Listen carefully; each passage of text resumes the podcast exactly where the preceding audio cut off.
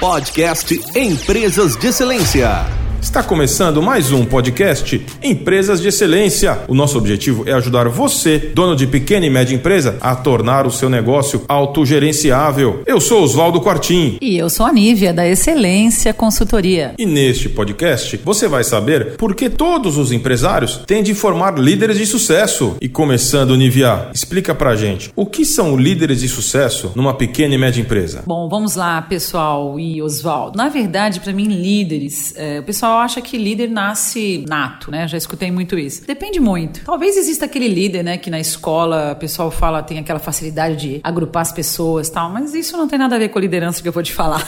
Na verdade, líderes para mim é, é aquela, aquele cara que consegue pela sua influência e, e pela sua pelo seu entusiasmo, ele consegue liderar as pessoas, né? Na verdade, as pessoas é, elegem ele como líder, né? Isso que permitem que sejam liderados por ele. Esse é o verdadeiro verdadeiro líder, né? Então o líder ele influencia, ele participa, ele conta história, ele tem entusiasmo, ele fala onde a empresa tem que chegar, ele deixa claro, sabe aquela página que a gente comentou lá atrás, naquele outro podcast sobre cultura?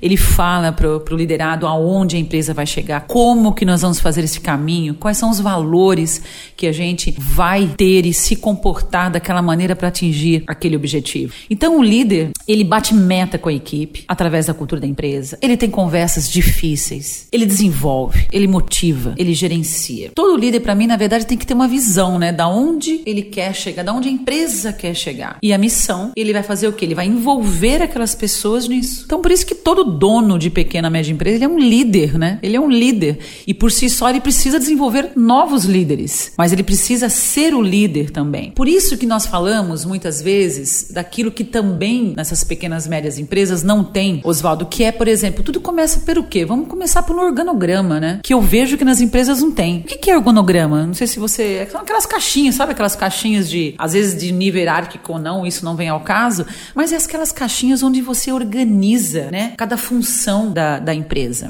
E aí fica tudo muito claro nessas caixinhas do que? Qual é a minha função? Tá definida. Eu preciso entender quem é a pessoa que vai ocupar aquela função. E naquela função precisa estar claro também qual é a missão daquela função, qual é o comportamento que aquela, que aquela, aquela pessoa que vai ocupar aquele, aquela função tem que ter? Quais são as competências técnicas e comportamentais que ela precisa ter? E aí eu vejo, eu tenho ou não tenho essa pessoa certa para o lugar certo. Então, isso faz parte da liderança. E o dono de pequena e média empresa, o que eu vejo acontecer demais é o seguinte: que aí ele consegue fazer com que aquele líder chegue no mais alto grau de incompetência dentro da empresa. Que é o seguinte: ele pega e vê aquele melhor vendedor, né? Tá vendendo bem, é o melhor vendedor, ele promove para supervisor de Aí aquele cara tá dando um resultado, supervisor de vendas, o que, que ele faz? Promove para gerente de vendas. Depois ele promove aquele cara, ele tá indo bem, diretor de marketing ou diretor comercial. Aí ele chegou no mais alto competência. Porque muitas vezes aquela pessoa tem zero competência para aquele cargo, mas por conta dos resultados, né, anteriores que ele foi, é, que ele trouxe, ele é é promovido. E isso que eu estou falando não tem nada a ver com o resultado, não é isso que nós estamos falando. Então, um líder, ele precisa atender às competências definidas pelo dono, pela empresa e atender a cultura que a empresa implementa. Então, é mais do que isso, né? Isso que eu falo. É, montar líderes é um trabalho duro, lembra? Sempre vou falar de trabalho duro aqui e não de trabalho burro. Então, o trabalho burro é essa pessoa que você foi promovendo e aí depois ela chega no nível em que você não tem mais resultado e você não sabe o que faz com aquela pessoa.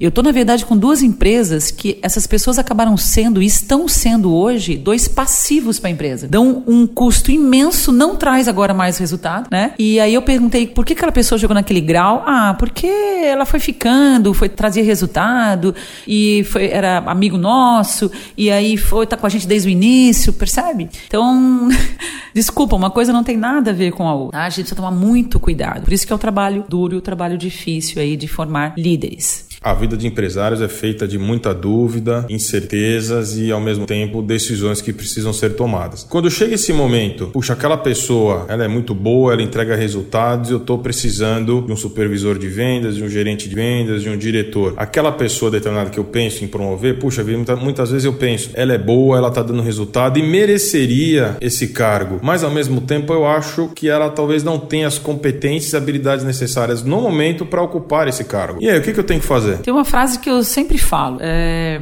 a melhor estratégia com as pessoas erradas não vai acontecer. Agora, uma estratégia não tão boa com as pessoas certas sempre vai ganhar da concorrência. Isso você pode ter certeza. Então, isso que você está falando é, na verdade, o seguinte: na verdade, esse é o trabalho duro que eu estou falando da formação de líder. Eu preciso desenvolver as pessoas. E esse, de novo, é um trabalho, papel do dono, do líder. E muitas vezes é, vai precisar ter conversas difíceis. A conversa difícil faz parte, faz parte do desenvolvimento da liderança. O que eu vejo muito é, acontecer é que a pessoa até fala: ah, eu quero ser líder, eu queria chegar a ser gerente, fica olhando, na verdade, mais para esse lado talvez financeiro do cargo e não percebe que ser líder não é gostosinho.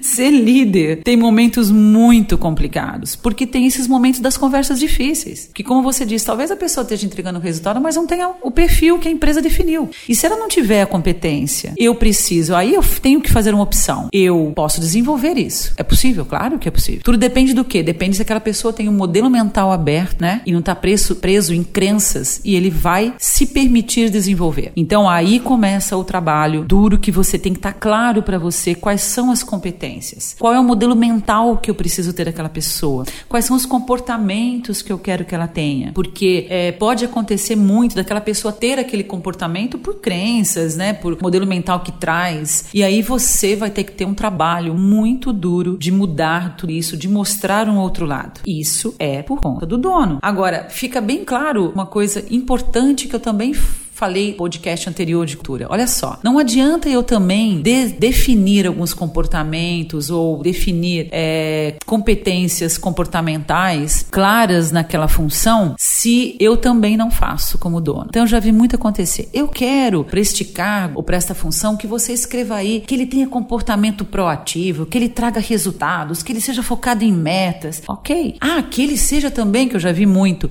que ele estude, que ele se desenvolva, ok? Aí eu pergunto pro dono: quanto você é focado em meta? Quantos livros você leu esse ano? Quanto você estudou? Ele não fez isso. Então, ele não faz e ele quer exigir isso do seu liderado. E assim é em toda a cadeia da liderança. Então, como eu falei, a liderança é exercida pelo exemplo, né? O exemplo é muito forte. Eu sempre gosto de falar, falar isso. As suas atitudes me dizem muito mais do que as suas palavras. Então a gente precisa tomar muito cuidado com isso, porque a gente exige alguns comportamentos que, principalmente o dono, que o dono não tem. E se o dono não tiver, é aquilo da cultura. Então tem uma frase do Peter Drucker que eu adoro, né? A cultura come a estratégia no café da manhã. Então veja bem, eu posso ter a melhor estratégia do mundo, eu posso ter até a melhor equipe do mundo, líderes bons. Se a cultura, que eu falei no podcast anterior, for uma cultura fraca, ela vai comer a estratégia, inclusive essas pessoas, porque a cultura ela vai dominar. Por isso que é tão importante a cultura que nós falamos, né? Bom, então, é, o que que... É, veja que para acontecer isso, precisa o dono é, estar focado e entender que é papel dele desenvolver as pessoas. Como que eu desenvolvo pessoas? É no dia a dia, é com feedbacks, é diário, são conversas difíceis, são com, aquela, com aquele almoço que eu preciso falar para ela o que está acontecendo. É no dia a dia, não é uma vez por mês, não é uma vez a cada semestre que eu falo, ah, eu vou fazer uma avaliação de desempenho. Não, são todos os dias. E aí, Nívia, já vou te interrompendo um pouquinho aqui, ó. A gente falou de pessoas, gestão de pessoas, afinidade e tudo mais, mas muitas vezes o empresário também se vê numa determinada situação, ou também as pessoas da empresa, ou eu mesmo vejo em determinadas situações, empresas que eu também atendo e lido, é, o dono da empresa, o empresário, acaba promovendo certas pessoas porque tem uma afinidade com esse profissional, porque gosta desse profissional, não necessariamente pelas capacidades e habilidades técnicas ou gerenciais que o cargo exige. Fala um pouquinho sobre isso, por favor. Bom, Oswaldo, aí uma das tarefas mais importantes que um dono de empresa tem é promover alguém para ali. Né? E essa tarefa eu acho ela ainda muito negligenciada. É porque quem ele promove para ali? E aí o que, que ele faz? Aí ele leva em consideração tempo de casa e afinidade, você te falar, né? Ou até uma amizade. E liderança não tem nada a ver com isso, né? Uma coisa não tem nada a ver com a outra. E eu vejo isso muito acontecer em empresas. Como a gente está falando do vendedor, que aí acaba que chegando no mais alto nível de incompetência. E só que isso também acontece, que é o mais triste, com o dono. E ele não percebe. said.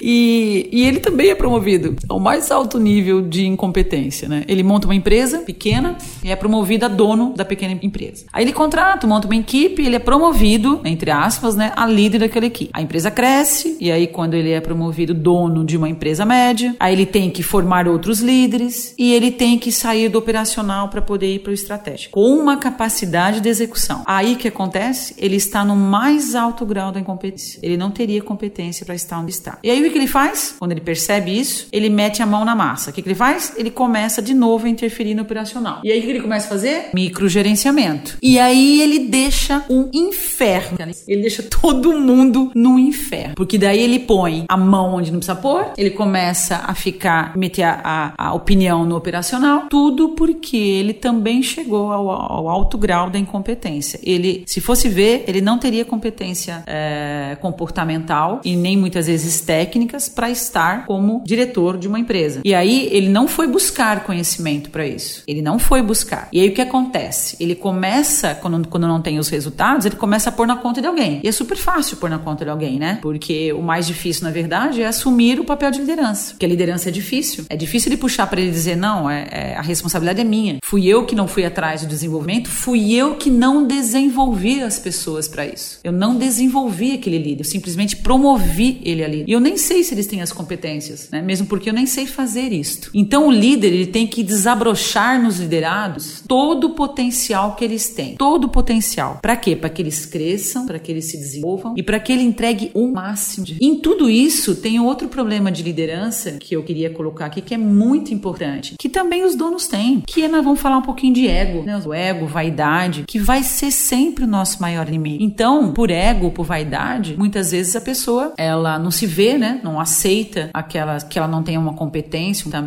e acredita que, que aquilo que ela está vendo é a expressão única da verdade. E na verdade não é, né? O que eu estou vendo não é a única expressão, tem outras coisas que são. E muitas vezes o empresário se depara com um colaborador, muitas vezes mais competente do que ele mesmo. E aí? É isso que eu falei, é isso que eu estou falando por causa do ego. E qual é o problema? Na verdade, o líder, que é líder mesmo, é, ele na verdade, é, eu estou falando por mim, né? Eu já fui líder muitos anos, eu adorava ter ter uma pessoa mais competente que eu. Eu adorava que aquela pessoa soubesse fazer coisas melhor que eu, né? Porque o líder é, é exatamente isso. Eu, eu não preciso, com o meu ego, com a, minha, com a minha vaidade, acreditar que só eu faço bem aqui, né? Acabei de falar, não é a verdade, não é a única expressão da verdade. E o mais, é, o mais bacana, inclusive, é que você tenha líderes é, altamente competentes, altamente é, prontos no seu, no seu comportamento para entregar resultados. É o máximo, né? Então, isso, na verdade, é onde eu deveria chegar. Então, o dono, ele tem que pôr, ele tem que pôr na sua agenda. É, eu, aqui eu queria deixar muito esse, essa dica para vocês. Vocês, vocês têm que pôr na agenda de vocês as conversas de desenvolvimento de liderança. Toda a semana tem que ter. Toda semana tem que ter conversa de liderança. E, na verdade, as conversas é o seguinte: tem boas conversas, é claro, e tem as conversas difíceis. Então, quando você assume um cargo, nós precisamos, na verdade, é, discutir. É isso que eu sempre falo para os donos da empresa quando eu ajudo. Vamos primeiro, você tem ali dentro do seu organograma aquelas funções, o cargo cargos, como vocês acharem melhor é, falar. Aquela, aquela função, aquele cargo, tem que ter um descritivo daquele cargo. E naquele descritivo nós precisamos ter qual é a meta daquele cargo, qual é a missão daquele cargo, qual é o indicador com aquele cargo, no que, que aquele cargo ajuda a empresa a se desenvolver, onde que ele contribui, é, se ele fizer coisa errada, onde que ele, ele, ele atrapalha. Aquela pessoa sabe exatamente é, é, o que ela tem que fazer e também sabe exatamente aonde ela pode chegar. Então, quando você está liderando uma pessoa, você precisa ter o descritivo do cargo dela você, o nome de todos os liderados que, que, que ela acompanha, ver o perfil comportamental de cada um, qual é a meta e começar a avaliar quais são as percepções que você tem de dia a dia com os fatos que que acontecem, sabe? O que, que você tem para dizer para aquela pessoa? Tudo isso é conteúdo de liderança. E o que eu vejo acontecer, as pessoas simplesmente chamam aí uma vez ou outra, ou fica falando até por trás que aquela pessoa não fez algo que deveria fazer. Mas você teve a conversa difícil com ela? Você realmente está fazendo a, a, sua, o seu desenvolvimento da liderança? Então esse é o trabalho duro que tem que fazer, é do dono. E aí o dono, uma vez que desenvolveu aquele líder, aquele líder vai desenvolver outros líderes. Então você precisa mentorar muitas vezes um líder, você precisa capacitar aquele líder, você precisa colocar ele num treinamento, você precisa fazer talvez um processo de coaching para aquele líder. Tudo isso estão ligados, está ligados a desenvolvimento da liderança. Então eu gostaria de deixar umas perguntas aqui para uma reflexão, que eu acho que é uma ferramenta bem bacana que a gente usa em alguns, alguns clientes, que eu vou dar um exemplo aqui de três perguntas que a gente faz, né? Então faz umas perguntinhas assim para sua equipe. Meu líder é competente? Vamos ver a resposta, bem. O que você acha que responderia a sua liderança? Você agora refletindo. O meu líder faz o que ele fala? O meu líder está comprometido com o meu sucesso profissional? Então é bem para vocês refletirem. Primeiro, o líder tem que se transformar para depois transformar o. Então, dono de pequenas e médias empresas, entendam que para acontecer algo, empresa, você precisa se transformar. Primeiro, para depois transformar as outras pessoas. Nivia, é, eu sou dono da empresa, eu meio que obrigatoriamente eu tenho que ser o líder dessa, dessa, dessa empresa, líder das minhas equipes, mas não necessariamente é, as pessoas me reconhecem como tal, me valorizam como tal. Então, como que eu conquisto esse direito de liderar as pessoas? Tem um passo a passo? Então vamos lá, dono de pequena média empresa. Você precisa entrar numa zona de aprendizado. Você precisa ler sobre o assunto. Você precisa estudar sobre o assunto. Você precisa colocar em prática. Você precisa fazer suas avaliações sobre o que está acontecendo e procurar melhorar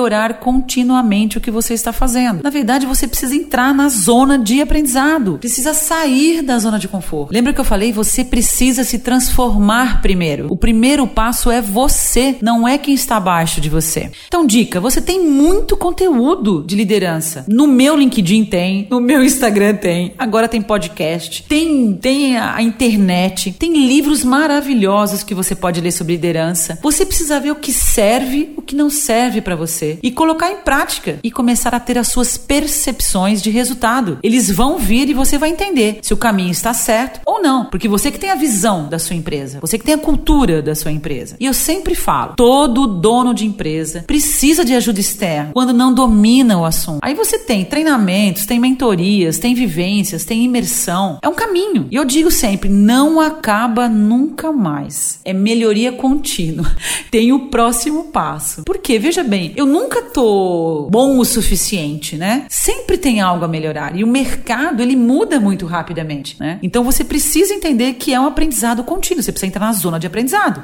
E quando que eu devo fazer isso? Às vezes o pessoal me pergunta. Desculpa, não tem momento certo. Não tem. As pessoas às vezes querem respostinha mágica. Não tem. Tem que ver a demanda. Qual demanda está acontecendo na sua empresa? Onde você quer chegar? Desse jeito que você tá, você vai chegar lá onde você quer? Então, se você não vai chegar, talvez seja o momento. É você que tem que fazer a avaliação do momento da sua empresa. Não tem momento certo, momento errado. Tem um momento que você precisa ver que é da sua demanda. E olha, uma coisa importante que eu queria falar para vocês, que eu percebo que existe muito. Às vezes a pessoa acha que ela não precisa é, é, é, montar líderes ou, ou, ou aprender. Ele precisa simplesmente controlar as coisas que vão sair do jeito que ele quer. Então, cuidado só com isso, porque controle é diferente de confiança. São opostos. Tem palavras opostas aí. Então, quando você, quando você faz microgerenciamento, ou seja, fica indo lá, vê com a, dá uma tarefa e fica indo lá, vê se a pessoa está fazendo e fica interferindo e pega de novo para fazer e fica você está fazendo um microgerenciamento. Por quê? Porque você não tem confiança.